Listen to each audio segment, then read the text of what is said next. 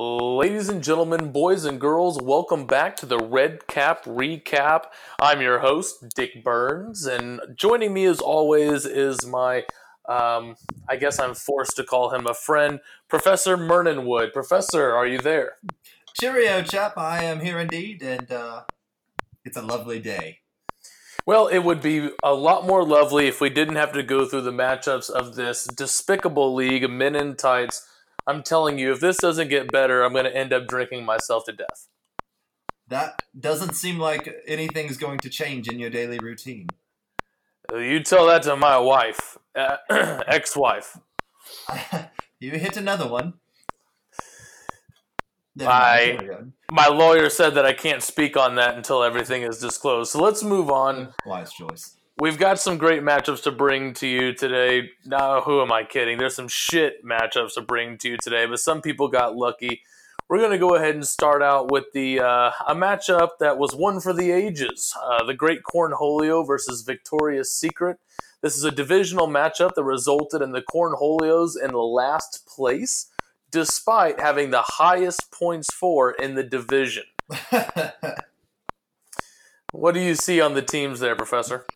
Oh, trash, objectively. Just if I were to take a look at the first gander of it, that's the first thing I think of is trash. I do notice how the Victoria's Secret, after a piss-poor effort on week one, I believe they nearly doubled their score from last week, so that's always good. Starting, of course, by Travis Kelce, the man pulling out 16 points. That's pretty. That's what you draft him for, but yes. Yeah, well, I mean, basically, the Victoria's Secret's team is going to fluctuate with the performance of the Kansas City Chiefs because he owns 50% stake, apparently. Well, yes, he does. What a noob. But this paid off well going against Oakland because, well, you should start anyone against Oakland. Maybe not LeSean McCoy, but he's still got the victory. Right. Yeah, LeSean McCoy looking at a 2.3 outing is terrible.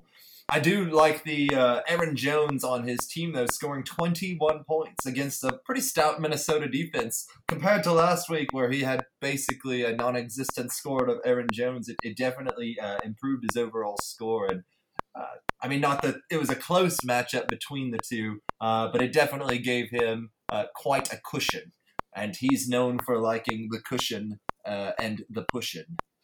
Yeah, absolutely. And when you get lucky enough to face a team that thinks starting Carlos Hyde is an advantage, you know, it's great to have someone like Aaron Jones that performs because, let's face it, Carlos Hyde sucks, Deshaun Watson sucks, Todd Gurley sucks. I mean, this whole team is basically made up of a bunch of shitheads, and the fact that they tried to put together a W is cute, but I don't really see that happening. Absolutely. What I would also say is quite troubling is the fact that even beating out New Orleans 27-9, Gurley only got 12 points. You're hoping for a lot more out of a star like that when you have such a game difference in score like that, when a blowout schedule. Absolutely. I mean, this is a five-keeper league. That's definitely going to be one of your go-to keepers. You're looking for better performance there. But I swear I could see his knee swelling from across the room. So I'm thinking it's going to be a rough season for the Gurley owners, and Cornholio should pretty much just be looking to trade him. Absolutely. On the flip side, again, though, Victoria's Secret desperately needing his Tyreek Hill to come back so that way he can have even more stake in the Chiefs. Yeah, absolutely. And if we're going to talk about benches, let's not talk about Great Cornholios. It's so true. Oh, the highest score, of course, being Phillip Rivers with 10.9. There is no hope for him winning this week. Well, congratulations, Victoria's Secret, on the bounce-back week. The win over Great Cornholio shouldn't give you much confidence, but take it for what it's worth, and look forward to seeing what you do next week. Staying in the same division, Alcoholics Anonymous, we have another matchup between Easy W 4 u versus Westerosi Fear Boners. Now, another divisional matchup that has actually led Easy W 4 u being first place with the only 2-0 record in the division. Now, I don't predict this to last very long, as the Easy W's have the lowest points against in the entire league at 121.7. This is all luck. His roster must improve. This is positive variance in his way. I'm disgusted by this team and the fact that he gets a 2-0 start. He should take victory laps as early as possible. Professor, what do you see on these teams? Well, specifically mentioning the Easy W 4 u, the only reason he stood a chance was because of the Patriots' defense scoring 35 of his 80 points. 35 points? Like, I mean, granted, it was against a Miami, we'll just say a poop show is going on in Miami, a 4-3-0 win. Everything else on his roster is terrible. He started Alshon Jeffrey and Deshaun Jackson at quote-unquote paid the dividends last week. This time they both sat on goose eggs. Well, and I heard through the rumor mill that he'll be starting them again this week because that's the kind of attention he pays to the team. I mean, I'm not going to lie to you. Inside sources tell me the guy doesn't know how to work a waiver wire. That would not surprise me. Taking a look at his roster, he doesn't have anyone of merit. Most likely has a small penis to go on with his lack of knowledge. Now, for lack of intelligence, at least he's boasting a very large set of testicles, because if you're going to start C.J. Anderson with any type of confidence, the performance was so poor, the team went ahead and decided to cut him. It's so true. Oh, that's pretty pathetic. I can't imagine looking at this roster with, John Ross against the San Francisco 49ers pulling up 17 points. Everything else is just garbage. I just even his bench doesn't have Emmanuel Sanders obviously giving him a little bit of hope, but his team is terrible. I don't imagine this 2-0 victory to last, and I shall see him probably ending the season around 2-10. Oh, easily done. And the only thing more embarrassing than being the owner of the Easy W 4 u is losing to a team that has three players that have less than 1 point on their starting roster. Oh, it's very true. That's pretty bad. And that brings us to the Westerosi Fear Boners. Obviously, starting Josh Gordon was not the ideal situation now that they've brought Antonio Brown back, which that's why he started them both. And James White. Yeah, I mean, this is another one of those, I'm just going to start three people on the same team because I think the production's going to go up. If you look at the statistics, I have no idea what they say, but I'm going to guess that's a fucking stupid idea. Scholars would maintain that. I believe even biblical scholars would maintain that. You know, you start Mark Ingram in a matchup against Arizona. He only gives you 7 points. That's not too bad. When you look down at this TJ Hawkinson victory lap of last week, I'm pretty sure you called it. Putting up less than a point, Jarvis Landry being underused in Monday Night Football, basically the only hope that he had coming in. I mean, it was an all-around shit performance, which is obvious because you lost to Easy W 4 u, and for that, sir, we're pissed. Right, absolutely. I do like Cooper Kupp. I do like the rapport that he has with Jared Goff, obviously stemming back to college, and seeing a good 12-point outing out of him is nice, but for the most part, I don't see much hope in this particular roster. No, absolutely. Let's get away from the muckety-muck of this league and focus on a matchup that had a couple of heavy hitters. I think this is one of the bigger matchups people were looking forward to, and it did not disappoint. This is going to be the Chewbacca defense versus Thielen My Chub. Big divisional matchup that established a dominant lead for the Chewbacca defense. They have the highest points for at 261.5 in the entire league. That's actually about a 30-point delta from the second-place highest scorer. So pretty solid squad, and had their hands full this week with Thielen My Chub. What did you see on the rosters? One of the things that cracks me up is that even with these higher-scoring teams, both of their tight ends posted goose eggs.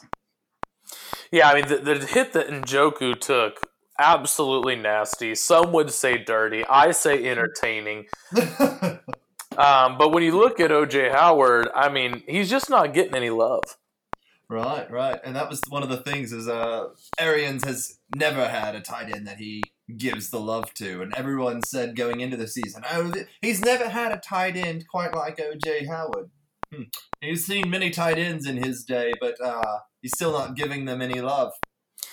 No, and you know what's crazy is the Chewbacca defense really rode the success of Dalvin Cook and Patrick Mahomes combined to this victory, turned around, traded Dalvin Cook. Right, which is a very interesting thing. Looking forward to seeing how that's going to change his lineup, although how often do you get a chance to get DeAndre Hopkins? Yeah, no, absolutely. I don't think that it was necessarily a bad trade. It's just interesting to see either the Chewbacca defense is going to be raved as someone who is an absolute genius, or he's going to be thrown to the cellars for all the men to have fun with. Right. I believe there's an old adage: if it ain't broke, don't fix it. Yep. Yet, for whatever reason, he thought that this would be a good idea. Looking forward to see if it pays dividends to him. Now, Thielen, my chub has got to be feeling pretty good. Chubb had a great game. McCaffrey obviously didn't show up. I don't think you can expect a showing like that every week. If Cam doesn't get better, I do think you have to lower expectations, but that's a pretty rough total. Marlon Mack, I think there's been some injury reports. Starting the Giants defense, that's where it's getting a little sketchy. Right. That doesn't. I know it's the Bills, but the flip side of that is you realize it's the Giants defense, right? I mean, knowing that you're going up against the number one projected scorer, someone who has a solid team, who's projected to outscore you, you got to try to find plays that you think would be home runs. And I just don't ever see a world where he thought the Giants defense was going to be a quality start. Right. I get where he's thinking, oh, maybe they're at home, it'll be better. No, that was stupid. That was foolish. Also, interesting things to look out for is with the loss of Ben Roethlisberger throughout the season, are they going to rely on Connor more? Apparently he sustained a slight injury. They say it's not really that serious, but losing Connor is definitely not going to be... that was definitely a nice little foundation that he had with all of his stacked running backs.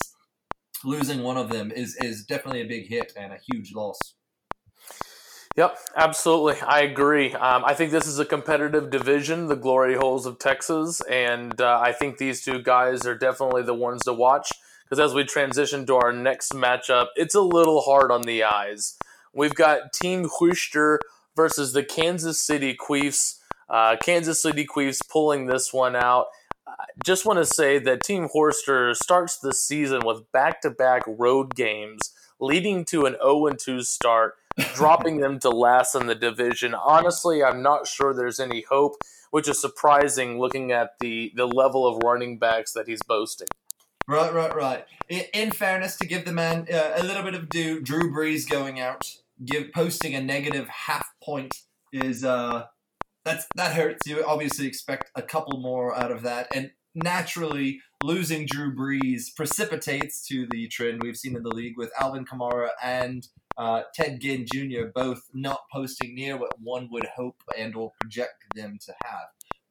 That being said, you probably shouldn't put all your eggs in one basket. Professor, am I the idiot? Or why is this a trend we keep seeing in this dumbass league of people starting at least three players on the same offense, no matter what the offense is? Is this something that you've been seeing in your research and other leagues? Is this a trend that's starting to happen? Or do all these guys need to do more studying, take lessons, and possibly quit their life? Dick, I've done a lot of research, and this is foolish. You're not the idiot. Anyone who tries to put, especially going against the Rams of all teams, they have a pretty stacked defense. You don't ever want to do that, specifically in a non-PPR, any type, in a standard scoring league. You don't want to take that kind of risk, and especially this is why you start out 0-2. Is anyone who does that, they usually have these kind of ramifications. Yeah, absolutely. Now we move over to the Kansas City Queefs. Calvin Ridley obviously put up a great performance. Carson Wentz pulled one out of his ass, similar to the way Kansas City Queefs won. But there were definitely some duds on this team. Sammy Watkins didn't get the love that he thought. Right. You know, starting Gio Bernard against a team that was starting Mixon, I thought that was a bold move. Didn't pay out. Tariq Cohen looks like a possible drop candidate. What do you see moving forward for this team? You know, having solid performances from Godwin and and Ridley and Wentz. Is this a team that can actually do something and make a run in a division that has the Chewbacca defense and Thielen the Chubs? Questionable. Kittle is getting off to a slower start than people had imagined, but he's still getting quite a bit of targets on his percentage of routes, so you have to appreciate that. As you can see, with any Kansas City receiver, it's going to be a hit and miss in every way, shape, and form until Tyreek Hill comes back. So looking at Ridley and looking at Godwin, obviously he's going to lose Gallup for a couple of games as well. He's got some pretty nice young receivers that – I mean, Godwin is getting more love than Evans by quite a substantial amount. So if he keeps continuing to get the love and some of his receivers step it up, I don't see any running back depth other than Frank Gore, who was on his bench, and that is not a spring chicken. So I don't see him standing much of a chance moving forward. It's a very nice win, but I would hope any team wins when their opponent scores 57.2. Yeah, I agree as well. I don't think there's much of a chance for Kansas City Queefs, which means that Team Hooster should pretty much take their favorite CD, break it in half, and slit their wrists because chances of winning are slim to none. Right. No, absolutely. I could not agree more. Well, let's move on to the Horny Chodes division. We had a pretty good matchup between Team Poop, Geist Jacobs, Make Me Hard Man. This is a divisional matchup in which both teams had a lot at stake.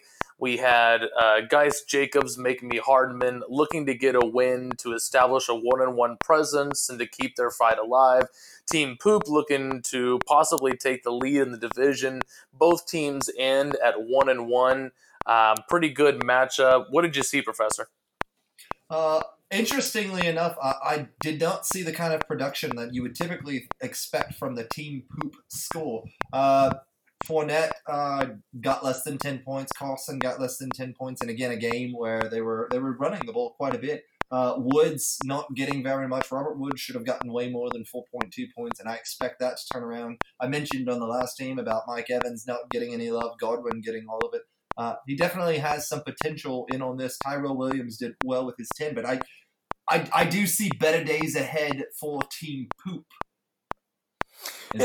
Yeah, absolutely. I mean, having Tom Brady this season where he's going to get to play the Jets and the Dolphins twice, turning out to be a better pick than I think most would have thought at the beginning. I agree. I think there's a good amount of underperformers. I'm a little worried about Evans' production over the year. If he's going to only be featured in 5 less targets per game, he's going to have to becoming a more consistent deep bomb threat. I think he's got all the skills. Unfortunately, the quarterback delivering it may be lacking. Delaney Walker, I think, will be a solid start for a couple of weeks and until he gets prescribed Viagra and realizes that this isn't the only way he can get his fix. I predict him to be in a walker by the end of the season, so I'd be looking for something else.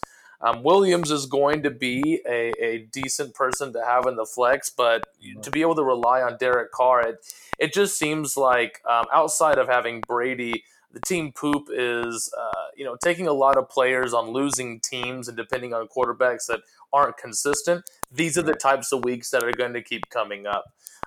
Flipping the script, what are you seeing with the Geist Jacobs team? Man, gotta love Saquon Barkley. It does not matter the game script, and now that next week they're starting Daniel Jones, it's going to be very intriguing to see how much they continue to rely on Barkley, and he is just a target hog, and he's also just getting touches out the wazoo. Definitely a home run on that. And then looking at Juju Smith-Schuster, again, mentioning how Big Ben going down, that's definitely going to hurt the value moving forward and seeing what that's going to look like. One thing I got to point out about this team, leaving D.D. Westbrook on the squad in your starting roster when having two great pickups of John Brown, McLaurin from Washington. Was this guy lazy? Was he not following the news? Explain to me what runs through your head of a player or an owner who's thinking of starting Westbrook over these guys who obviously were getting larger target shares in their team. There has to be only one excuse, and that would be drugs. Only from someone who is sniffing a lot of glue or has had insufferable brain damage in the past would make such a foolish move. And it's a good thing that he was able to pull off a victory, because some of the starts that he had did not pan out very well. Jimmy Graham also getting a goose egg. And like you said, there were several of different things that he could have done better, and he did not choose to do so. Yeah, I mean, I think the team is obviously competitive, scoring 94.9 points. That's a good consistency. The points were spread out pretty evenly. I just think this team has a lot more potential, and if they're not going to play up to it, then at least trade them to the people who care. That's a very excellent point, Dick. Well, let's move on to our featured game of the week. We have another Horny Chodes matchup. Kevin 2.0 visiting Pubes of Samson. This is a huge game in which the score was ended with a half-point victory awarded to Kevin 2.0. Now, just think about this. If there's no fumble for Le'Veon Bell, okay, Pubes would be second in the division instead of last place, and Kevin 2.0 would be thinking, maybe I didn't want to join this league because I'm not smart enough. Instead... the fantasy gods give it to him. Kevin 2.0 sitting on top at a 2-0 record. What did you see from these squads? Man, I have to give it to Derrick Henry again, going against a weaker Indianapolis defense. He's not what anyone would think would be able to produce the kind of numbers he has done consistently so far this year, and he's looking hot. Julio Jones is a 22.6 outer. That's obviously fantastic. Hopkins, ironically, the man who's being traded, pulling out 4. That's just unrealistic, which is amazing that he's trading him. Probably a good thing for the Chewbacca defense in being able to get him out. He's selling him low versus obviously Hopkins is going to have about a year. Vance McDonald busting out with 2 touchdowns. I don't see too many teams that are going to be able to stop Kevin 2.0. Yeah, absolutely. I think he's got consistency throughout his squad. I think trading DeAndre Hopkins makes him a certified idiot. Yet again, you're getting Dalvin Cook. I think Austin Eckler. This is something I wanted to ask you about, Professor. Hot rental. Do we think Austin Eckler is going to be able to produce in the actual crunch time? I'm talking playoff fantasy football. What do you see from your research in this situation for the LA Chargers backfield? Right. Honestly, Eckler is an anomaly. He reminds me back of a young Darren Sproles who also started out on the Chargers. One of the differences is that unlike Darren Sproles, they're giving Eckler a chance. They're giving him all sorts of extra touches that someone with his small stature you typically would not expect. Honestly, I would expect Justin Jackson to get way more of the touches than what Eckler's been doing. But man, not only is he efficient with his points and his carries and everything like that, they don't mind feeding him. That will remain to be seen if it lasts the whole season. But it's impressive. Yeah, absolutely. The only other thing I wanted to bring up about this Kevin 2.0 offense is, since we have the details on the trade, getting rid of Hopkins, what do we know who's going to go into that receiver role for him? Looking along, I would have to say the only person who makes sense into going in there would have to be Stephon Diggs. And that's pretty weak at the receiving type of role. Julio and Stephon Diggs, not that they are scrappy, but then again, it also in a standard non-PPR type setting, maybe that's not the best approach to have heavy running back situation. Sure, absolutely. Ask Team Hooster. Well, yes, we can't all be, him. So looking at the pubes of Samson, relying pretty heavily on this Lamar Jackson, Mark Andrews stack, it's obviously panned out for the first couple of weeks. Do we see this as being a consistent throughout the entire season, or is this an anomaly that's making the pubes of Samson team look a lot stronger than they actually are? I'll be honest, Dick. It's quite a conundrum that we're in, specifically Lamar Jackson and the ability to pass the ball.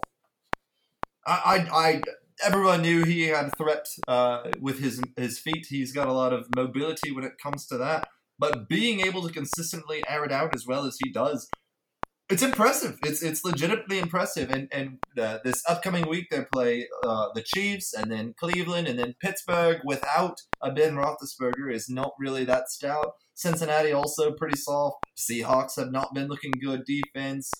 Cincinnati again. Houston has not justified themselves. The Rams could be potentially good. And then he ends the playoffs with the Jets, the Browns, and the Steelers. I think that's a pretty good position to be in. And to lose by 0.5, obviously changing the trajectory of the early season, I still think I like this connection. And with a pretty soft opponent schedule going up for the Ravens, I see pretty good things happening. I don't see this to be a trend that stops. Absolutely, and rumors on the street are that the owner of Pews of Samson has been crying himself to sleep ever since his victory. I gotta say, get your shit together. You're a man. This is fantasy football. You're not the first, nor will you be the last to take a loss like this. You gotta get your head on. You gotta focus on next week, or you gotta slit your wrists. Like, don't just talk about it, not do it, make a decision. Move forward and get it going. Absolutely. I also heard that the owner of that team, when his piss hits the urinal, it sounds feminine. I can't vouch for that, of course, but I've heard from a grapevine. Absolutely. Well, I wouldn't doubt it one bit. Well, it was a good week in reviewing the matchups of the Men in Tights. It's actually shaping up to be a pretty good week next week. Let's go ahead and get into the predictions. Matchup 1, we have Pubes of Samson versus Geist Jacobs, Make Me Hard Man. What you thinking, Professor? Oh, it all depends on which team actually shows up. I think that... honestly, I've got to give it to the pubes of Samson. Again, talking about Baltimore playing the Chiefs, I really like just how high-scoring the games the Ravens have had this season have been, and also with the Chiefs. I think this is going to be one that airs it out, and Lamar Jackson loves to throw to Mark Andrews. I expect that to be quite a good matchup for him. Yeah, absolutely. I agree with you. Geist Jacobs making me hard man. Dumbass team, dumbass owner, wish they'd burn in hell. I think that's pretty much all we need on that one. Matchup number 2, Team Poop versus Kevin 2.0. I can't see Team Poop even getting remotely close to Kevin 2.0. I know that we have to take into consideration the trade and everything like that, but I think that the addition of Dalvin Cook is going to definitely going to put them over the top, and I think that it's going to be quite a good one because anyone playing Oakland is just a win. Yeah, I agree with you here. I think Kevin 2.0 is just going to extend the lead on the division. I think Team Poop will rally together a decent performance, but I don't think it's going to compare to the other side.